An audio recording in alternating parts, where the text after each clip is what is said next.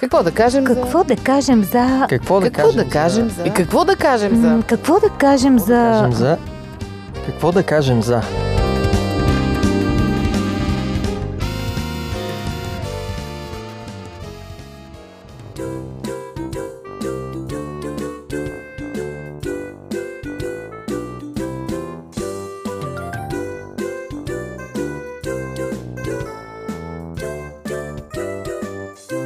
Здравейте, уважаеми слушатели! Аз съм Мира. Днес с Боби и Ради ще си говорим за добрия вкус. Не знам дали използвате фразата всеки сам си преценя, обаче, обаче тя стана фолклор вече. От е, времето на ваксините и на COVID вълната всеки сам си преценя вече за всичко. И аз съм се замисляла за това наистина доколко всеки сам може да си преценява за себе си. От една страна това е изконно човешко право, всеки сам да решава за себе си. От друга страна, като кажем, че нещо е въпрос на вкус, сякаш приключваме разговора и никой повече никакви аргументи не може да ти представя. Вкуса, добрия вкус е част от нашето самочувствие. Винаги всеки за себе си смята, че има добър вкус. Аз не познам човек да каже, аз нямам вкус. всеки има добър вкус, всеки обича да съди вкуса на другите. Та днес ще си говорим за това, кое е въпрос на вкус и кое не е, защо, къде е границата и така нататък, да видим дали ще стигнем до някакво съгласие по въпроса. Може би почваме с това. Вие хора с добър вкус ли сте? Определено. Аз нямам чак такова самочувствие. Сега, защото си мъж и защото като кажем вкус, говорим за дрехи, може би. Ама ако сега, примерно, ти кажа въпрос за вкус за книги, вкус за Не, книги, имам за си музика. собствено мнение, но не считам, че пък то е меродавно за другите хора и не им се сърда, когато ма поглеждат странно. И не харесват нещо, което не ти харесват, харесваш. което- И тук се сещам за тая реплика на руски. По вкус и цвет товариш нет. Да, тя е много, много истина има в нея. Сега от една страна, може би трябва да ги разделим нещата. Вкус за дрехи, за храна, за мода, за такива неща. И добър вкус, когато говорим в отношенията вече. М. Примерно казва, че е проява на лош вкус да заговориш някой човек на болната му тема. Да, Ама или дали да му това изобщо- в раната. Да, ама това въпрос на вкус ли е? Еми, то вкус малко преувеличено казано. В смисъл? Иносказателно. По-скоро въпрос на възпитание. Може би тук го връзваме и с тактичността, нали? Тя Също. пак е въпрос на вкус. Въпрос Пак на е възпитание. въпрос на вкус, ама, нали, всеки спрямо себе си може да оцени поведението на другите повече от своето, може би. Много пъти казваме за някой човек, че не си възпитава правилно децата. Защото го наблюдавам отстрани, казваме, той си възпитава зле децата. По какъв критерий го преценявам? По нашия.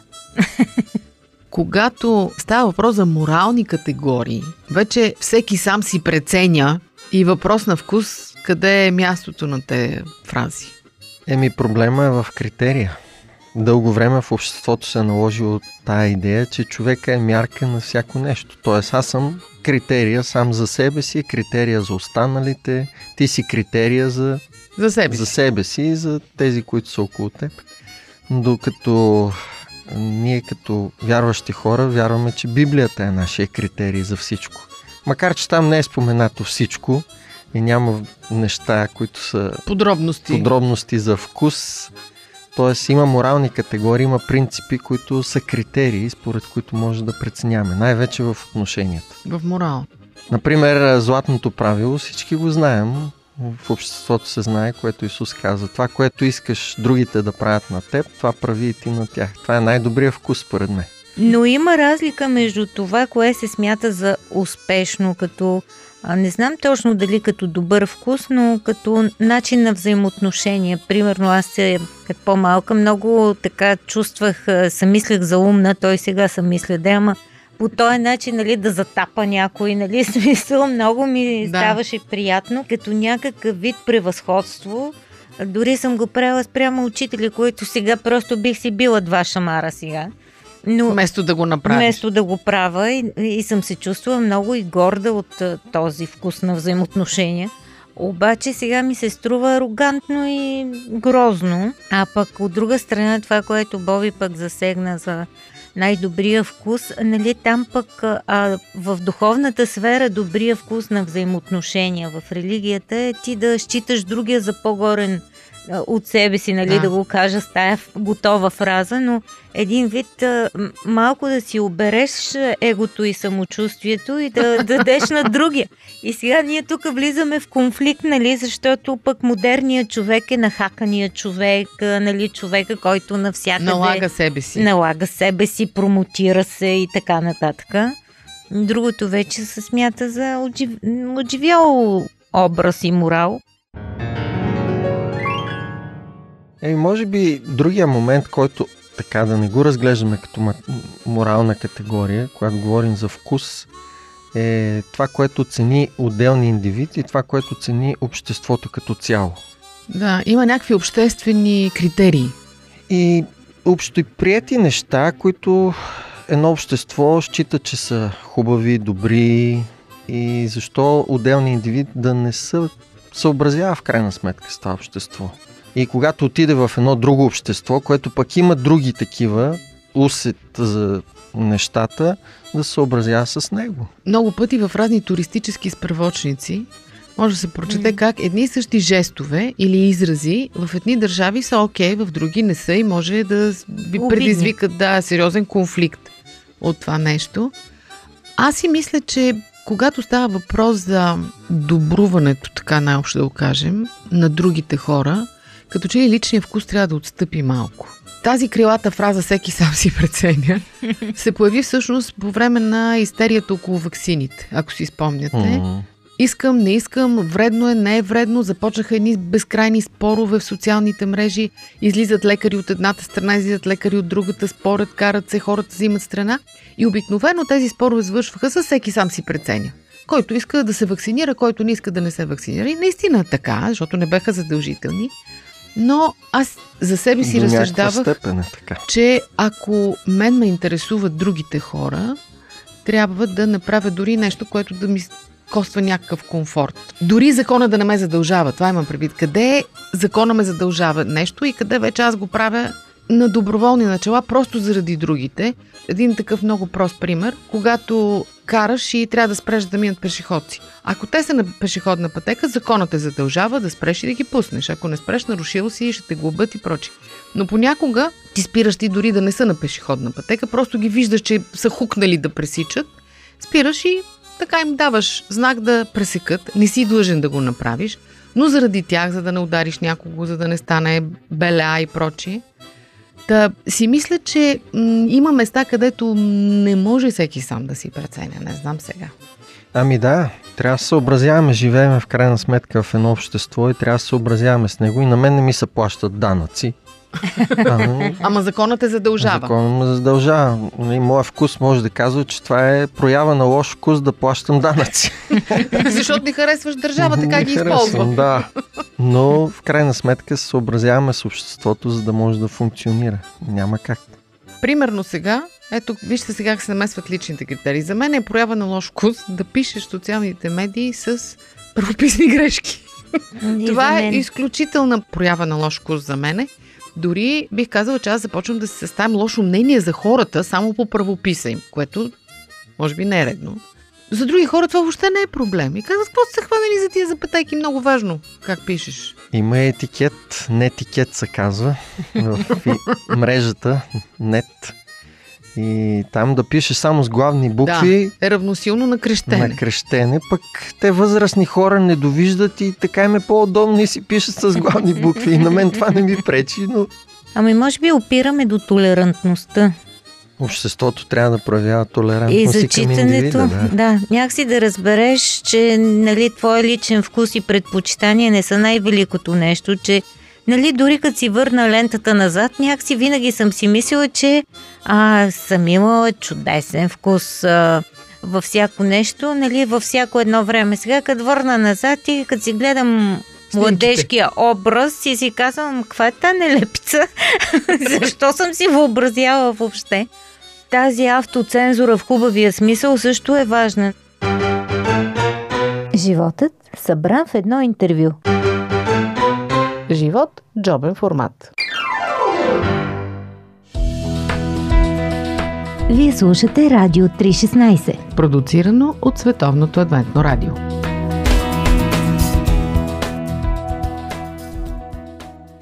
Аз си мисля, че налагането на индивидуалния вкус за мен лично преминава в някакви вече не знам какви граници, а защото тази свобода, за която ние толкова винаги сме се мечтали, всеки сам да изразява себе си, това, което му диктува съвестта, вече преминава в някакви уродливи форми.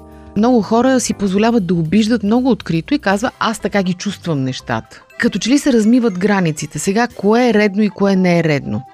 Това, което на мен аз смятам е редно, което не смятам не е редно. Обаче това, което Боби каза в началото, не е така. Има си общоприяти критерии за норма, особено пък по отношение на морала. Не знам, имате ли някакви прогнози как ще се развият тези неща? Аз лично, като се замисля, се плаша. Ами, най-добрият вариант, който би се получил е да има някаква толерантност и от страна на обществото към вкусовете на индивида. Все пак има свобода, има неща, които не бива да се нарушават. И от друга страна пък индивида да се съобразява с обществото. И ако не му харесва, както казват, да хваща гората.